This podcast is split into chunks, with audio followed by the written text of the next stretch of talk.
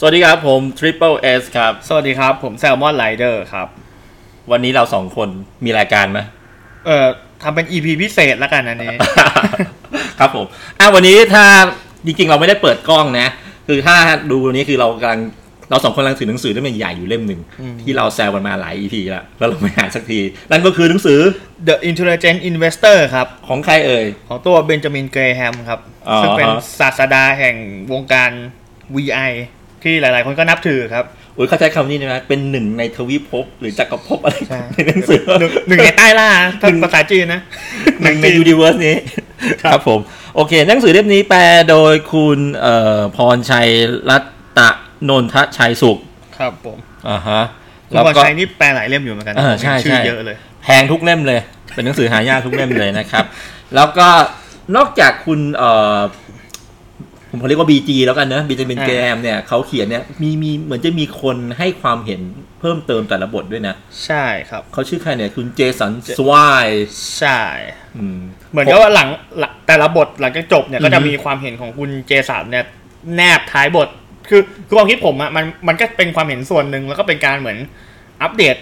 เทสเคสหรือเคสเปรียบเทียบอะครับเพราะหนังสือเล่มเนี้ยเก่าแล้วคุณ อ่าฮะ เจสันบางทีเขาก็เอาข้อมูลที่ใหม่ขึ้นมาเปรียบเทียบให้ดูว่า ทฤษฎีของเกรแฮมหรือสิ่งที่เกรแฮมพูดเนี่ยมันยังเป็นเป็นจริงอยู่ อือฮึ ประมาณนั้น เจสันสวายเนี่ยผมไปสืบมาแล้วว่าเขาเป็นใครทำไมถึงกล้ามากมามามาให้ความเห็นที่เทียบคู่กับศาสตราจารย์นะครับผม อืม สรุปคือเขายังไม่ตายครับผม สิ่งแรกผมเห็นคือเขายังมีชีวิตอยู่นะครับเขาเป็นเออคล้ายๆเป็นเอ่อบรรณาธิการของเอ่อ financial อืม ของนิตยสารดังเล่มหนึ่งนะครับผมตอนนี้เขายังมีทวิตเตอร์นะพวกคุณลองไปตามได้นะครับผมคุณเจสันสวายนะครับผม ครับ อ่ะโอเคเราเดี๋ยว EP นี้เราจะเริ่มไงดีครับคุณซัมมอนไรเดอร์ ก็เดี๋ยวบอกก่อนว่าไอ้ตรงเนี้ย EP ตรงเนี้ย อือฮึ เราจะเป็นการเหมือนเกรินนำของหนังสือเล่มนี้ครับเนื่องจากหนังสือเล่มเนี้ยเยอะมากแล้วก็เป็นหนังสือที่เป็นตำนานครับเราอาจจะพูดละเอียดกว่าเล่มที่ผ่านๆมาที่เคยทำ แปดร้อยแน่นะครับผ ใช่ ม ครับ กว่าทำใจอ่านกันได้นี่ก็ น้ำตาไหลอยู่ ครับ ครับ อ่ะโอเคอ่ะทำไมเรามาอ่านหนังสือเล่มนี้กันทำไมทำ ทำ ไม ไมถึงอ่านก็อย่างที่เมื่อกี้ได้พูดไปแล้วครับหนังสือเล่มเนี้ยได้รับการยกย่องจากตัววอร์เรนบัฟเฟตว่าเนี่ยก่อนที่คุณจะเข้ามา อ่ะ ตลาดหุ้นหรือการลงทุนเนี่ย อ่ะ คุณต้องอ่านเล่มเนี้ยจบสิบรอบ แล้ว นี่คือสิ่งที่บัฟเฟต แล้ว พูดเล คุณ ย อ่านจบกี่รอบแล้วเนี่ย ยังไม่จบรอบหนึ่งดีเลยครับ แต่คุณเข้าในตลาดหุ้นแล้ว ใช่ครับ เข้ามานานแล้ว ใช่ ก็คือเนี่ยสิ่งเนี้ยบัฟเฟตบอกเลยว่าต้องอ่านสิบรอบ แล้วบนโต๊ะทำงานบัฟเฟตเนี่ยก็มีเล่มนี้อยู่ด้วย ในที่ผมเห็นในสารคดีอะนะที่เขาไปถ่ายทำเนี่ย อ่า บัฟเฟตก็ยังบัฟเฟตบอกทุกวันนี้ก็ยังอ่านเล่มนี้อยู่ สองคนนี้เขามีความสัมพันธ์ยังไงกันนะระหว่างบัฟเฟตกับบีจีเนี่ย เขาเป็นลูกศิษย์อาจารย์กันเป็นพาร์ทเนอร์กันเป็นเป็นเจ้านายลูกน้องกันเป็นเป็นหลายความสัมพันธ์เลยครับ ก็คือ อืม เริ่มต้นเนี่ยก็คือเกเกรแฮมเป็นเป็นอาจารย์ของบัฟเฟตก่อน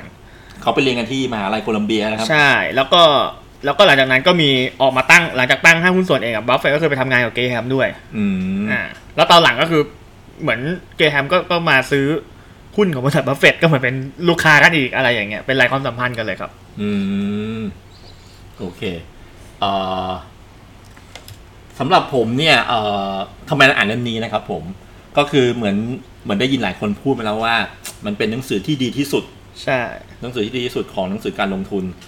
ถ้านับหนึ่งในห้ายังไงต้องมีเล่มนี้ติดอยู่ ใช่ ตลอดนะครับผม หลายหลาย ๆ คนพูดว่าถ้าอ่านในเล่มเดียวให้อ่านเล่มนี้ด้วย ใช่ หลายหลายๆ ใช่ คนพูดอย่างนั้นเลย ใช่นะครับผม โอเคอ่ะวันนี้ไปดูตัวหนังสือกันหนังสือนี่หนาประมาณเท่าไหร่ครับเนี่ยคุณแซลมอน โอ้น่าจะอย่างที่บอกครับน่าจะประมาณ 800 กว่าหน้าได้ครับ แปดร้อยกว่าแน่นะตอนนี้ทั่วนี้มีขายไหม เหมือนจะเป็นเป็นมือสองหรืออะไรอย่าง มือนี้สอง มากกว่าราคาก็ค่อนข้างค่อนข้างแรงครับ มือหนึ่งผมผมก็เห็นอยู่นะ มือหนึ่งผมเห็นอยู่ อืม ซีเหมือนซีเอ็ดยังยังพิมพ์อยู่นะครับผม เป็นเล่มเดียวอ่ะของคุณพรชัยที่ยังมีมีขายอยู่ตามหิ้งแต่หายากเหมือนกันที่คุณสามวันบอก ใช่หายา ไม่ ก ค่อยเห็นเหมือนกันนะครับผมแล้วก็เอ่อมาดูตัวหนังสือดีกว่าในหนังสือนะครับผมหนังสือมันมีกี่กี่บทครับคุณคุณสามวัน หนังสือเหรอครับ ทั้งหมดเนี่ยมันมีสักครู่นะครับ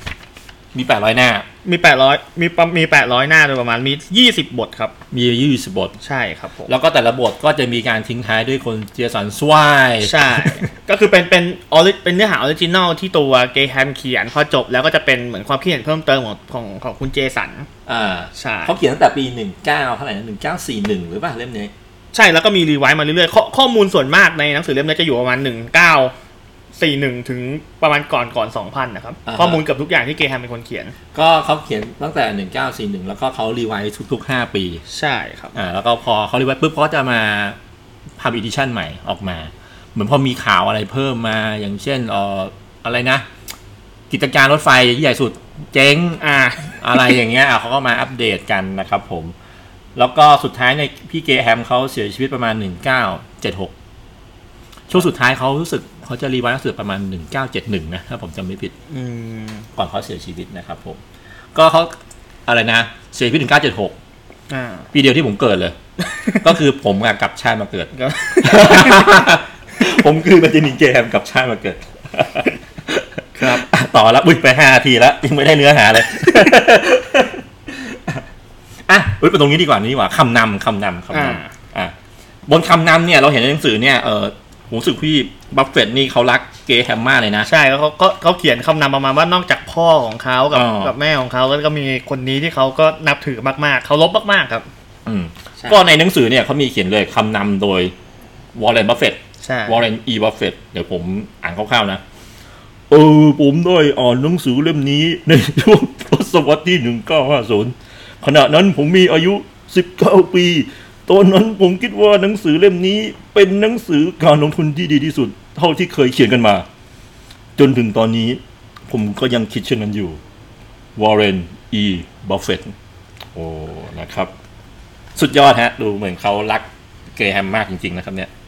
ใช่ครับเขาก็บัฟเฟตต์พูดถึงเรื่อยๆแหละครับ อ่า ใช่พูดถึงเรื่อยๆเลย นอกจากนั้นเนี่ยในคำนำเนี่ยเขาจะมีบอกว่าบัฟเฟตบอกว่าให้พวกคุณเนี่ยไปอ่านบทที่ 8 กับบทที่ ใช่เขาเน้น 20 เน้นมากเลยบทที่ 8 20 ซึ่งเราก็ยังไม่ได้อ่าน ใช่ ก็เดี๋ยวเราจะทำ EP แรกก็ยังไม่ถึงนะครับเป็นห ไม่ นึ่ง ถึง ถึงห้า เราแค่1นถึงห้าเรา ครับ เราคิดว่าเราจะตัดไอ้ตรงนี้เป็น 4 EP นะ น่าจะประมาณนั้น ใช่ เดี๋ยว ที เรา ละ200 หน้าทีละ200 หน้านะครับผม โอเคนะครับอ๋อมีทิ้งท้ายด้วย รู้สึกบัฟเฟตเนี่ยเขาในหนังสือเนี่ยเอ่อบัฟเฟตเขาเขียนคล้ายๆเป็น เขาเรียกว่าอะไรนะ เวลาฝรั่งเขามีคนเสียชีวิตเนี่ยเขาจะมีคล้ายๆเขียนซ e เ e ม o นีหรือว่าเขียนคำนิยมคำอะไรครับแล้วคำว่าอะไรนะ เรียกไม่ถูกเหมือนกันนะแต่แต่มันมีอะไรเขียนอย่างนั้นอ่าฮะ คล้ายๆให้ลำลึกถึงเขาอะไรเนี่ยลำลึกถึงสื่อ อ่า เฟรนเชียนะครับผม เขาทิ้งไว้คำหนึ่งว่า คนที่ปลูกต้นไม้เพื่อให้ร่มเงาแก่คนอื่น คนนั้นก็คือเบนจามินเกรแฮม โอ้โห คมมากนะครับผม ครับ มีอะไรอีกไหมครับ คุณแซมมอนไรเดอร์ในส่วนของที่เป็นการก่อนจะเข้าไปสู่บทเชปเตอร์หนึ่งของเล่มนี้ ก็จะมีตัวประวัติของเบนจามินเกรแฮมคร่าวๆครับ อ่ะเขาเป็นยังไงเล่าให้เพื่อนๆฟังหน่อยครับ ก็คือตัวเกรแฮมเนี่ยเขาเปิดเขาเกิดปี 1894 ครับ อ่า ก็คือเบื้องต้นเลยที่บ้านเนี่ยตอนแรกเขาทำธุรกิจกับพวกกระเบื้องถ้วยชามรูปปั้นแกะสลัก ก็เรียกว่า อ๋อ ก็เรียกว่ามีฐานะในระดับหนึ่งครับ แต่ อ๋อ จุดเปลี่ยนเนี่ยมันอยู่ที่ปี 1903 เนี่ย อือฮึ คุณพ่อเขาเสียครับ เอาเหรอ แล้วแบบประกอบกับธุรกิจก็เริ่มแย่ อืม คุณพ่อเขาเสียธุรกิจแย่ก็เลยแบบว่า เอ่อ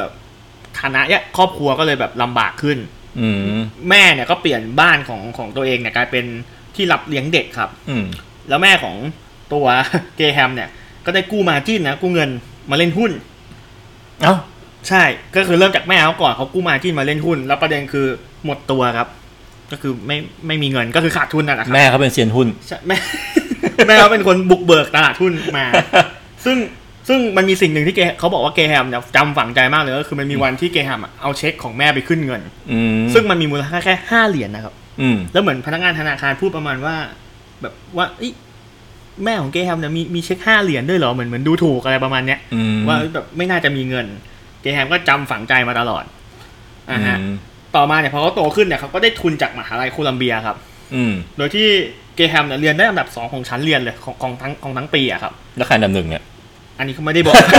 หนังสือเขาไม่ได้บอก แล้วก็ได้รับคำเชิญไปเป็นอาจารย์ครับ หลาย ๆ มหาเลอหลาย ๆ ส่วนวิชาทั้งคณิต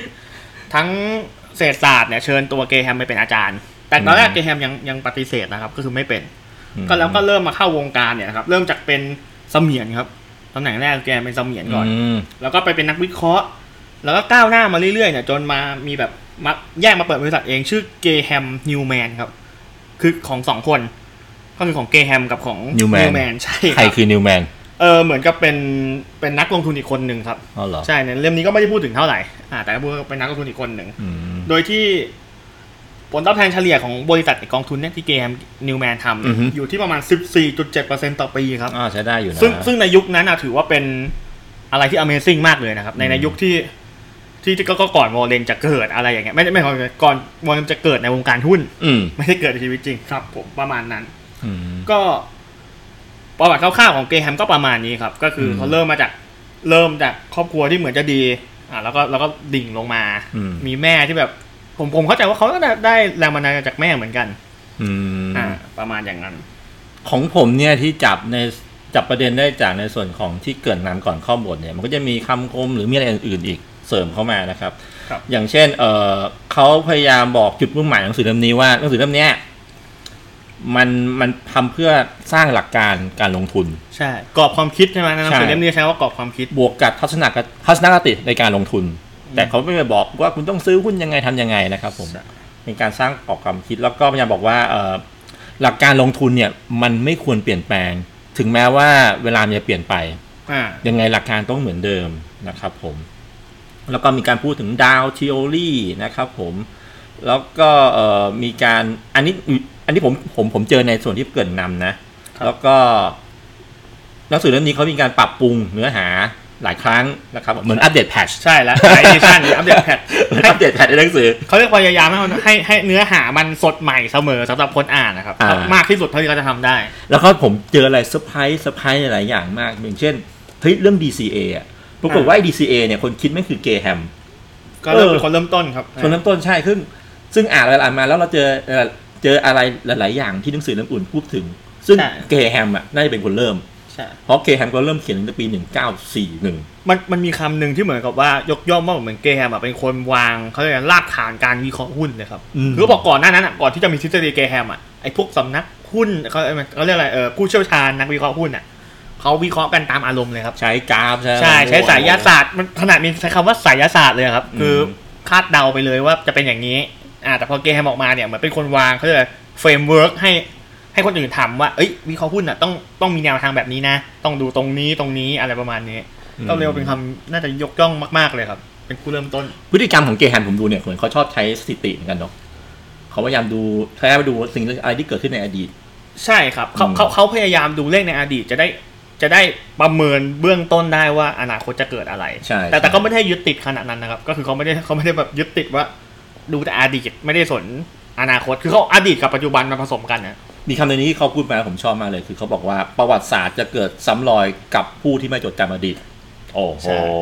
ใช่ใช่เขาจะมีจุดนี้อยู่ ครับประมาณนั้นเลยอ่ะเรามีตกค้างอะไรอีกไหมก่อนเราจะเข้าบทที่หนึ่งกัน เดี๋ยวผมเสริมตรงจุดมุ่งหมายหนังสือนิดนึงก็คือผม อ่ะ รู้สึกในความรู้สึกผมผมพูดภาพรวมก็คือเหมือนเขาอ่ะพยายามจะสอนเราว่า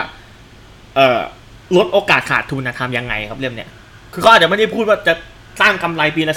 14.7%ตามเขายังไงหรอกแต่เขาจะพูดว่าเราทำยังไงให้เราลดโอกาสขาดทุนได้เยอะที่สุด กลับไม่เสียเงินต้น ใช่ เพราะอันนี้เป็นปัจจัยเป็นเป็นหัวใจหลักของเขาเลย เขาไม่ หวง เขาไม่อยากให้เงินต้นเนี่ยหายไป เจแฮมค่อนข้างหวงเงินต้นนะ ใช่ครับ เพราะว่า ผมผมรู้สึกว่าจากการที่เจอมาตัวเองก็คือ การที่เงินต้นเราไม่หายมันจะทำให้เรามั่นใจในการลงทุนนะหมายถึงเราจะกล้าครับ คือสมมติเรามีเงินสมมตินะเรามีเงินอยู่แสนหนึ่งถ้าเราเล่นแบบไม่เสียเงินต้นอ่ะเราอาจจะกล้าลงสักแปดหมื่นแล้วด้วยซ้ำครับแต่ถ้าเราเสียเนี่ยเราอาจจะลงแค่สามหมื่นอะไรอย่างเงี้ย เราก็อาจจะมีความระแวงในการใช้เงิน โอเค ครับผม